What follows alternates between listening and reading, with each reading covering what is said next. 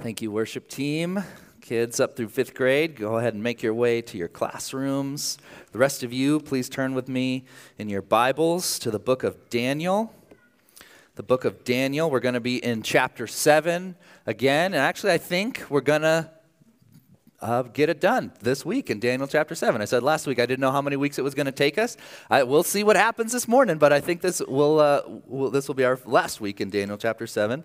Uh, those of you who know me well are going to be uh, not surprised about this one iota, but uh, I was uh, given these things. Our, our uh, kids Uh, during the Foundations Hour, made a bunch of cards for uh, Chad and his family, and we have a gift for Chad as well as a thank you, and I was supposed to hand them to him when uh, he was uh, up here, and I even had them right there as we were, and I completely forgot. So, Chad, don't let me forget to give these things to you, um, but uh, just really, the, our kids especially just wanted to uh, just f- make you feel welcome and thank you for being here. So do not leave before I give these things uh, to you, because I will forget again, and the reason I'm even saying this right now is to tell myself, don't forget about this.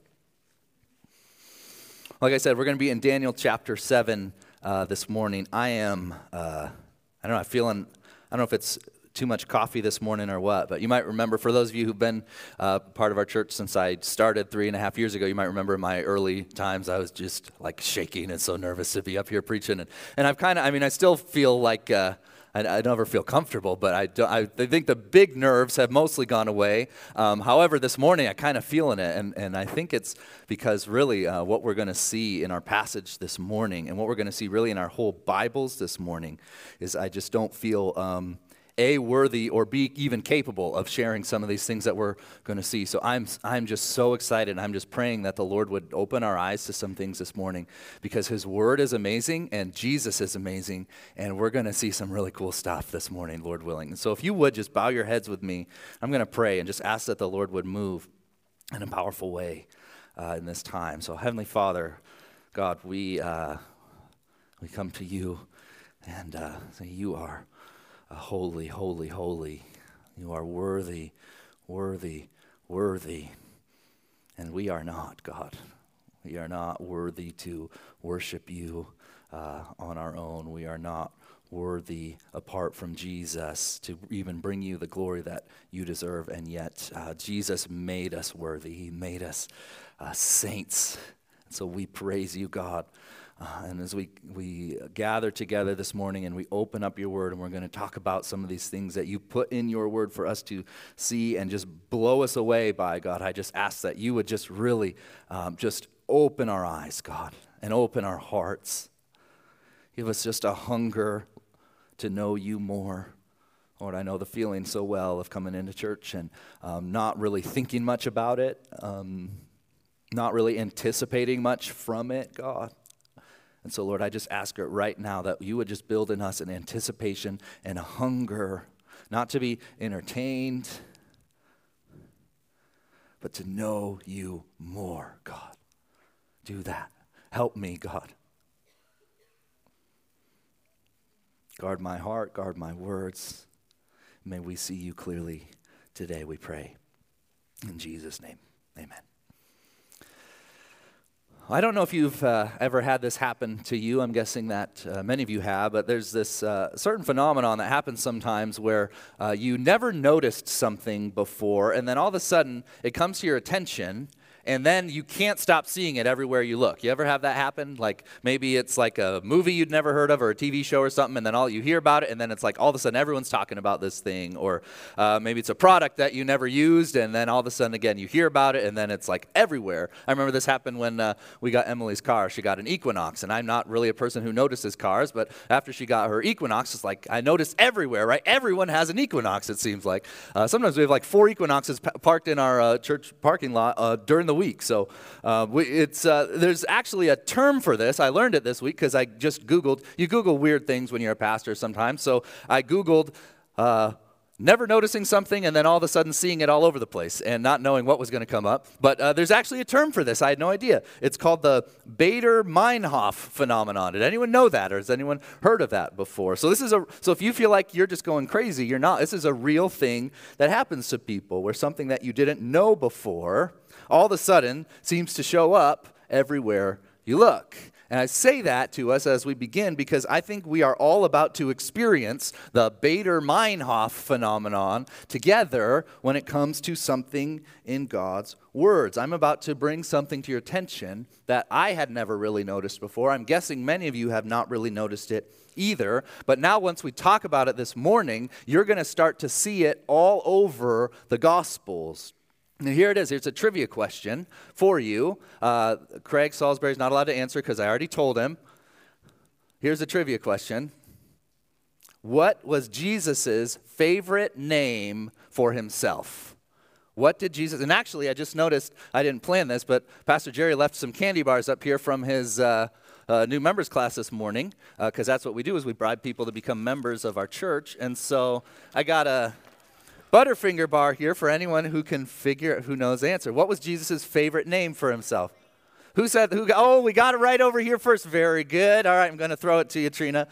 Ooh, oh, that was my bad. I sure, I threw it short. The Son of Man, that was good. I was actually going to let you open your Bibles and do an open book uh, uh, test if you couldn't figure it out. It comes from...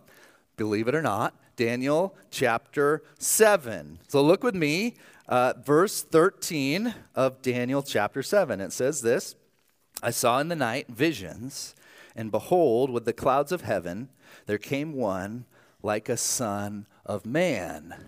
The Son of Man is a title that Jesus used for himself far more than any other in the Gospels. In fact, interestingly enough, no one ever calls him that. Every time we see it...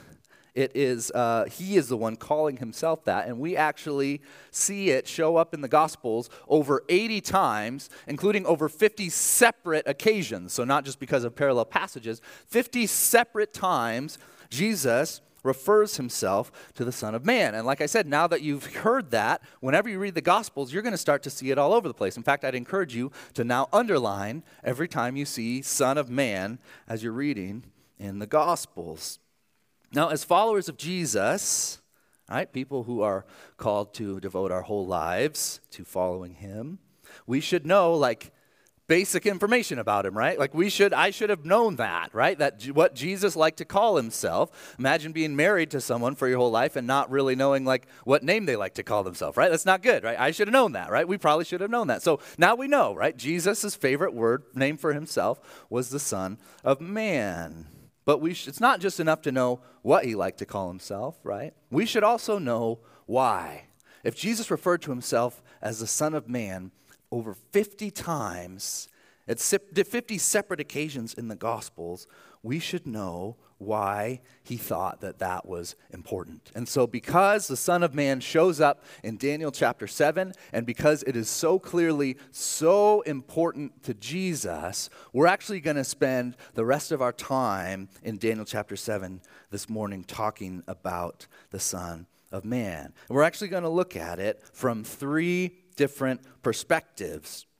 So Daniel seven introduces us to the Son of Man, and we're going to see, first of all, what Daniel thought of that title. What did what would Daniel have thought when he heard in the vision, when he saw, when he says, I saw one coming like a son of man? What was Daniel's perspective?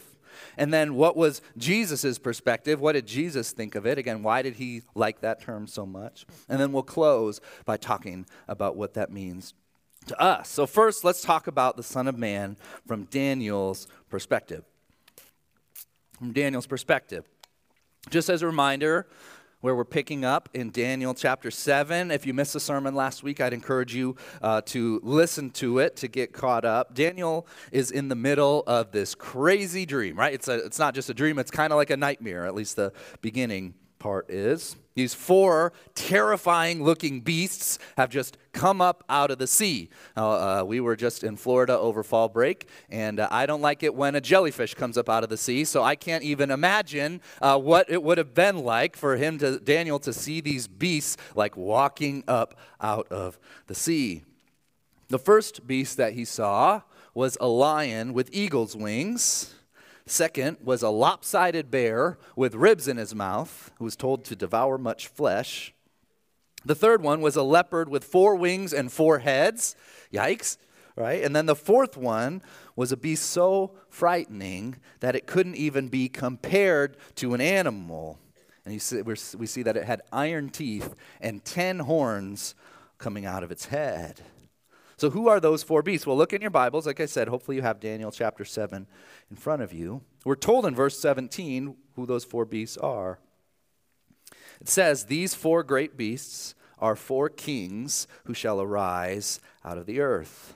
So these four great beasts represent four kings and four great kingdoms that would come. These are great beastly powers that would arise and ravage the earth, bringing destruction in their wake. Now, looking back, we actually have an advantage that Daniel didn't have, which is the passing of time.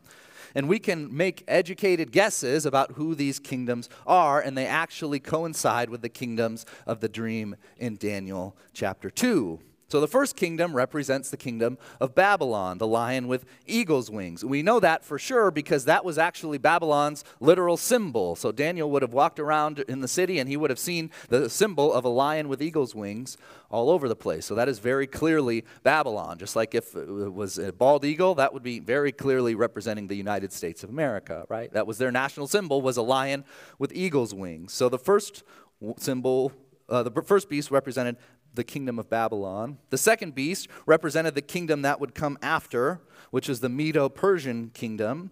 Just like the bear was raised up on one side and kind of lopsided, the Persians actually ended up taking over the alliance, and it was, became a lopsided kingdom as well. And we're actually going to talk more about this next week in chapter eight. The third kingdom is likely the kingdom of Greece.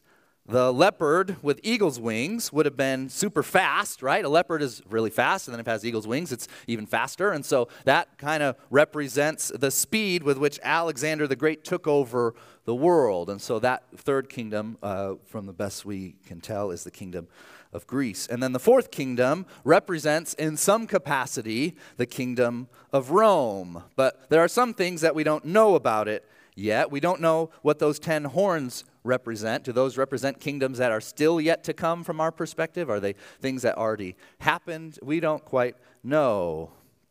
We don't know who that little mouthy horn is. You remember that one, that little horn that sprung up and started talking trash? We don't really understand exactly who that is either. So there are things that we can kind of deduce in terms of what these things represent. But here's what I'm going to argue for us this morning. I'm going to argue that the key to understanding what those beasts represent isn't really the key to understanding these pa- this passage. I said that kind of confusing. Understanding who these beasts are isn't the most important thing to understanding this passage.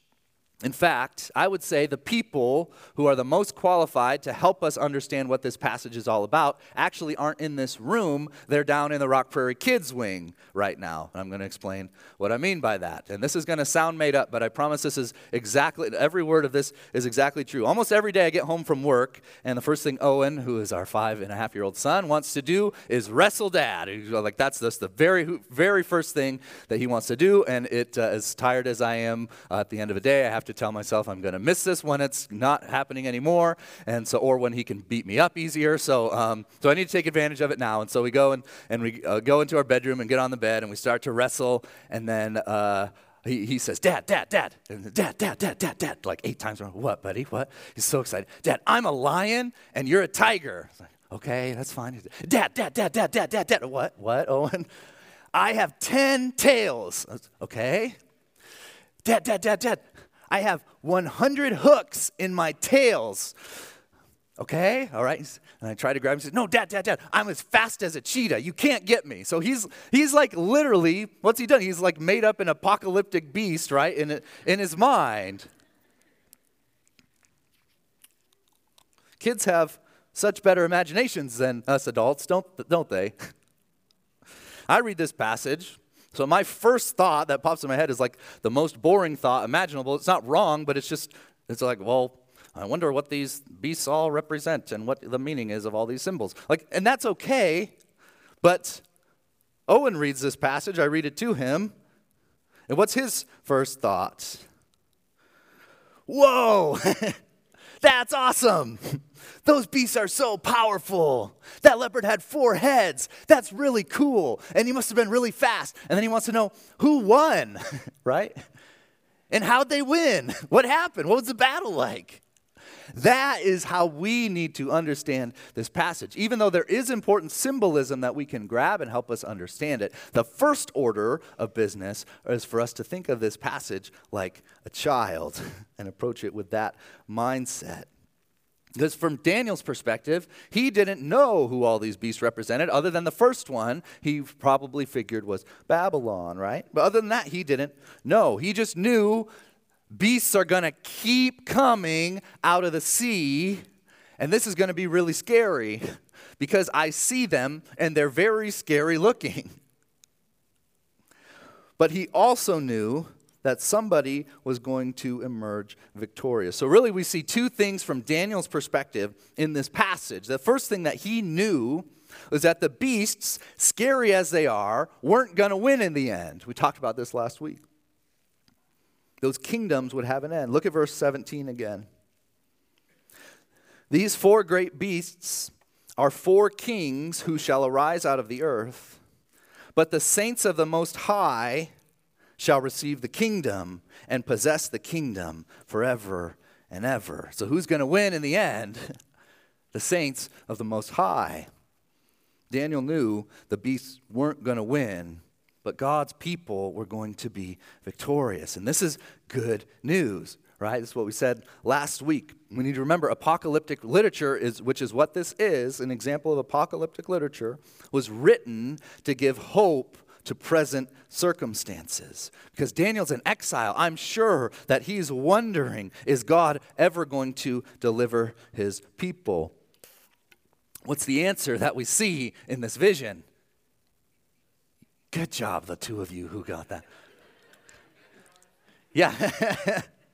Yes is the answer. God is going to deliver his people. The beasts aren't going to win.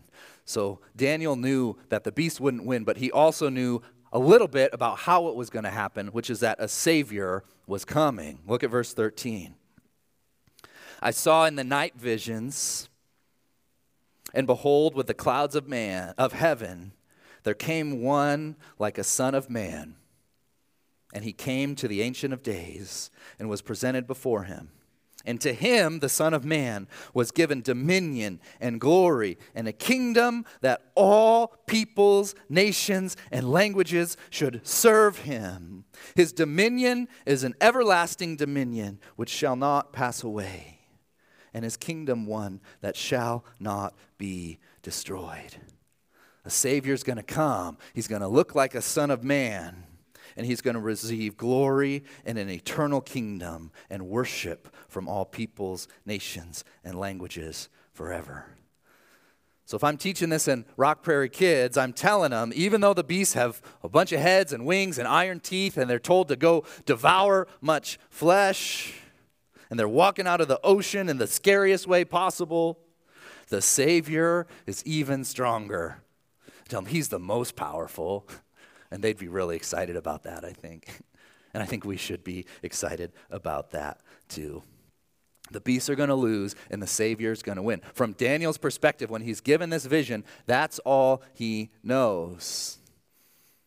But we know more, don't we? First Peter chapter one tells us that the prophets who prophesied searched and inquired carefully, wondering what person or time the Spirit of Christ in them was indicating when he predicted the sufferings of Christ and the subsequent glories. And it was revealed to them that they were serving not themselves, but you, right? And the things that have now been announced to you. In other words, Daniel really, really wanted to know who the Savior was and when he was going to come and how these things were going to happen. But he wasn't told, but we have been. And so praise God for that. We know the Son of Man. Who is that? We read that before Jesus came, we wonder. But now we read the Gospels and we know who the Son of Man is. So let's look at the Son of Man from Jesus' perspective. From Jesus' perspective. And before we jump into this section, I just want to say I was really helped uh, by a chapter. There's a book uh, written by Alistair Begg and Sinclair Ferguson called Name Above All Names. And a lot of what I'm going to share comes from their chapter on the Son of Man, and it just was blowing me away all week. And so highly, highly recommend that. And see, the question that we need to ask as good Bible readers is, why did Jesus like to use this term so much, right? Why did he keep calling himself the Son of Man? You might say, well, because He wanted to uh, make clear that the things in the Old Testament that were written were about him. But Son of Man isn't the only term used in the Old Testament for uh, coming Messiah, right? He could have called himself Emmanuel or the Prince of Peace or the Holy One of Israel or any number of these names that we see in the Old Testament that were used for the Messiah. But by and large, his favorite thing to call himself was the Son of Man. Why is that? Well, I think there's three reasons for this. There's actually, I think, kind of three meanings that go a little bit deeper and deeper as we go. And so we need to look at those three reasons. The first reason I think that Jesus liked to use this term so much was because he was an actual man, right?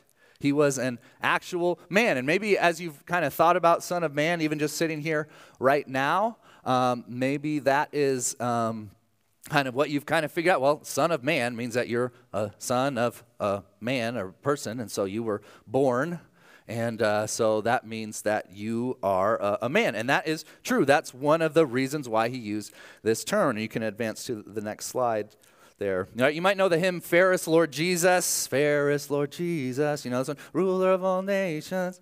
Uh, I started too high. Son of God and Son of Man, right? You guys know the hymn, maybe. So what does it tell us? That Jesus is both Son of God and Son of Man. This is one of the harder things to wrap our heads around, that Jesus is fully God and he is fully man. He wasn't half God, half man.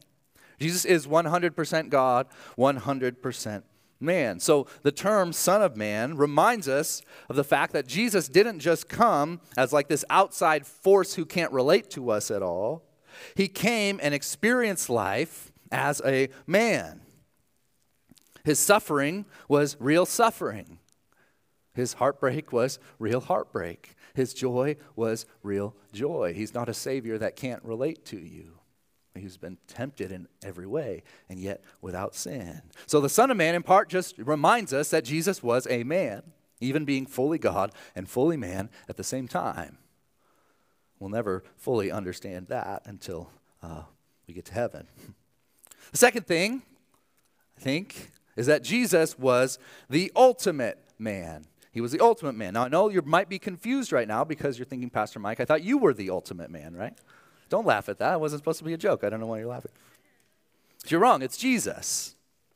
And when I say ultimate man, I'm not meaning like uh, killing grizzly bears with his bare hands and then like ripping the heart out and eating it raw kind of ultimate man. That's not what I'm talking about. Now, in that time, if you were called the son of something, it meant that you embodied that characteristic. In fact, I mean, we got the candy bars up here. Here's another trivia question, might as well. Jesus, this is a hard one, so I'm going to be impressed if you get this. Jesus had a nickname for his disciples, James and John. He called them the sons of what? Oh, wow, it wasn't as hard as I thought. Um, oh, boy. Clark, did you have that? Okay, I got to give it to Clark up here. Good work. Or Bennett, Bennett, I'm sorry, Bennett, that's my bad. There you go, buddy. That was a better throw. The Sons of Thunder, you got it. Why do they call them the Sons of Thunder? Because, and Jerry, you're going to have to buy more candy bars now. Sorry about that. Because they embodied the characteristics of thunder, right? They wanted to like call down fire on the Samaritans at one point. So we call them the Sons of Thunder. So when Jesus calls himself the Son of Man, what he's saying is that he most fully embodies who man was created to be. This is where you're going to have to really start going with me on this, okay? Another way to say this is that Jesus was the second Adam. The second Adam. The first Adam, why was he created? He was created as an image bearer of God, to have a perfect relationship with God, to ex- exercise dominion over God's creation in the garden, and to demonstrate the perfect love of God in, a, in the way that he loved his neighbor. That's why Adam was created. That's why mankind was created. That is the purpose of mankind. How long did it take Adam to mess that up? Not very long, right? The first Adam messed it up big time. So how did the second Adam do? Well, we need to take a look at Matthew chapter three. You can turn there in your Bibles, or it will be on the screen as well. This is really cool. The devil is at the end of tempting Jesus in the wilderness.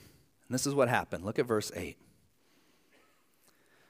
Again, the devil took him to a very high mountain and showed him all the kingdoms of the world and their glory. And he, the devil, said to him, Jesus, all these, all the kingdoms of the world, I will give you if you will fall down and worship me. All the kingdoms of the world I will give you, Satan said. All you have to do is fall down and worship me. Now here's the question. Why was this tempting to Jesus?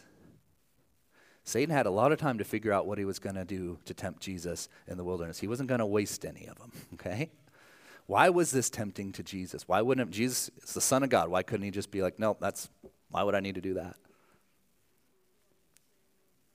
Because Satan is promising Jesus exactly what he came to earth for. What does Daniel seven tell us that the Son of Man would receive? Everlasting kingdom. Jesus came as the Son of Man to take back the kingdoms of the world from Satan. How was he going to have to do that? The cross. What is Satan offering him here? Everything he wanted. Okay, you can have it all, Jesus. That's what you came for. You can have it. What was the cost? What was the catch? Disobedience. You can have everything you want. You're just going to have to bow down and worship me. When Adam and Eve were in the garden, Satan's promise to them was this: you can rule without a ruler. You can have dominion without authority over you. You can have everything you want, and you don't need God to get it. And what do they say? Yes, please, I'd like that very much. Thank you. Give me that apple here, Adam. You take it too. That's the same thing every single one of us has done ever since. So now in the wilderness, surrounded by, get this, in Luke's account, wild beasts, incidentally.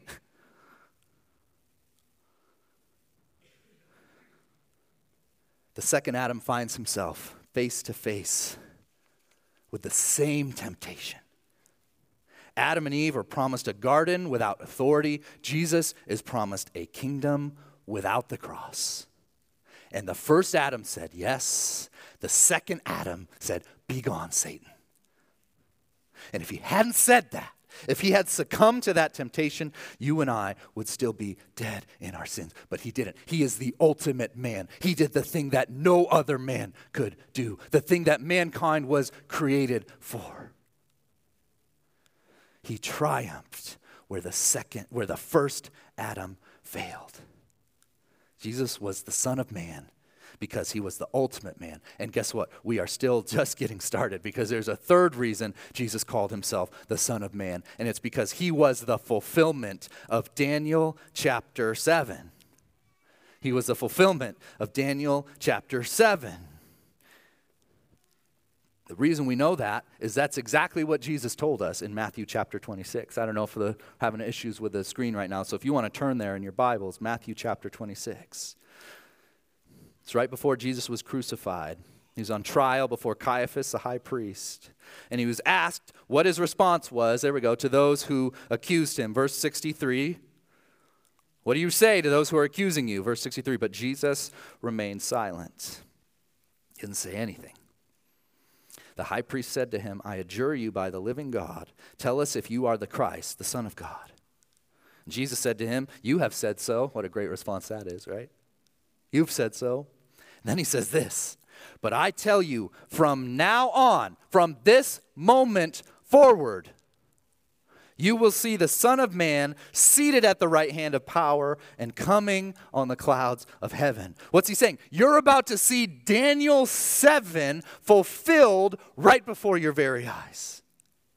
The Son of Man is about to take his seat on the throne. This is what Sinclair Ferguson had to say about that moment. This is what Jesus was saying. I am that Son of Man described in Daniel. You humiliate me now, but it is I who will come to the Ancient of Days, surrounded by his glorious angels in the clouds of heaven. What you see now is my suffering beyond human recognition, but this is going to purchase dominion beyond human imagination. The day will soon come when all authority in heaven and on earth is mine. And right after that, they called him a blasphemer. They sentenced him to death as an innocent man. He was beaten, he was mocked, and put to death on a cross. Was that the end of the story, church? Three days later, he rose from the grave.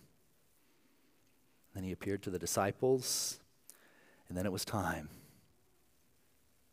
Acts chapter one, verse nine tells us just exactly how he got back to the Ancient of Days. Verse nine, when he had said these things, as they were looking on, he was lifted up, and a what? A what? A cloud took him out of their sight. He did it. Praise God. Can we give Jesus a round of applause for that one?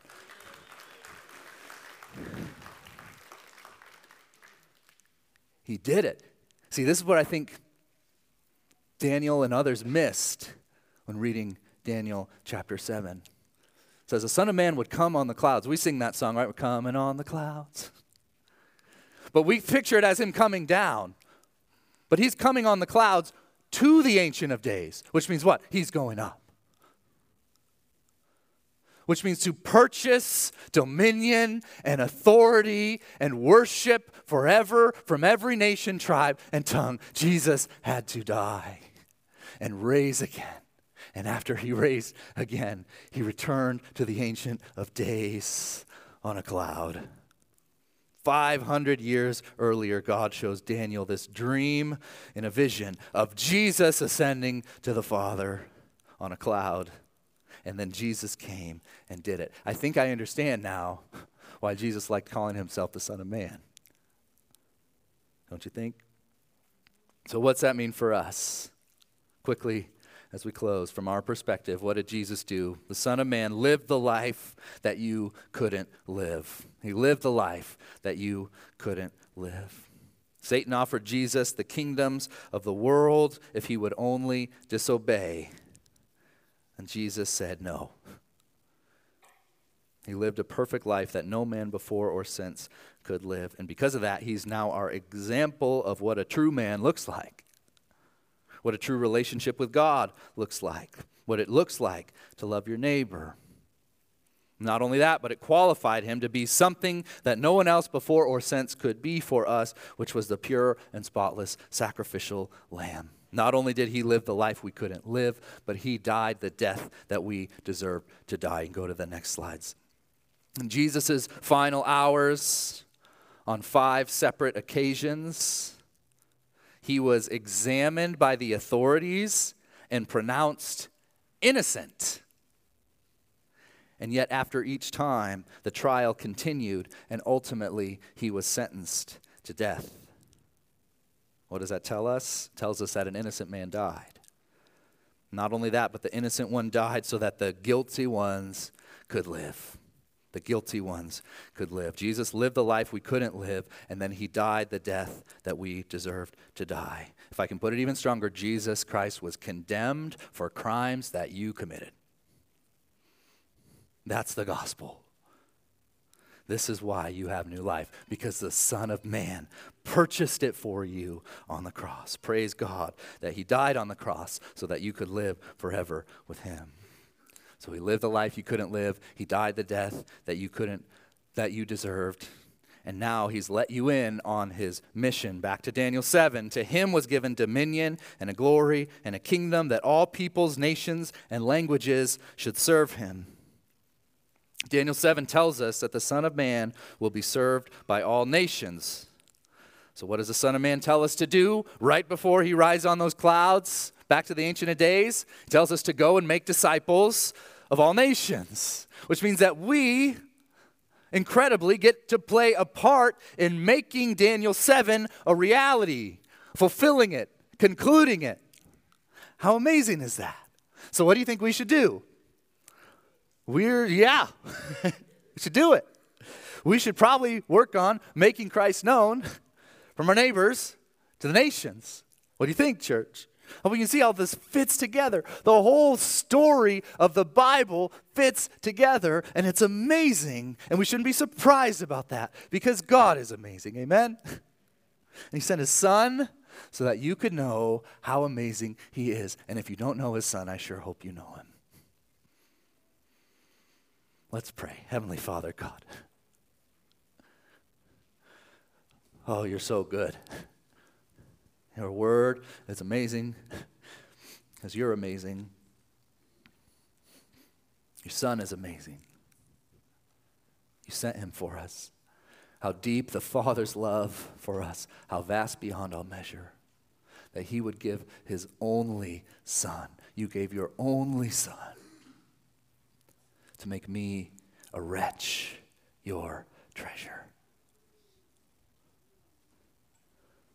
God, Satan told Jesus he could have all the kingdoms of the world if he would just bow down and worship Him. And Jesus said no, because He knew He needed to be obedient to go to the cross, to purchase us for Himself. Thank You, God. Thank You, Jesus, that You were the second Adam, the faithful one where we all failed, God. Now You've let us in on Your mission, God. So may we be faithful now as Your sons and daughters who are set in, to inherit the kingdom, God, that we would make You known, known and proclaim Your name to the ends of the earth, Jesus. May there be joy in the house of the Lord today. In Jesus' name, amen.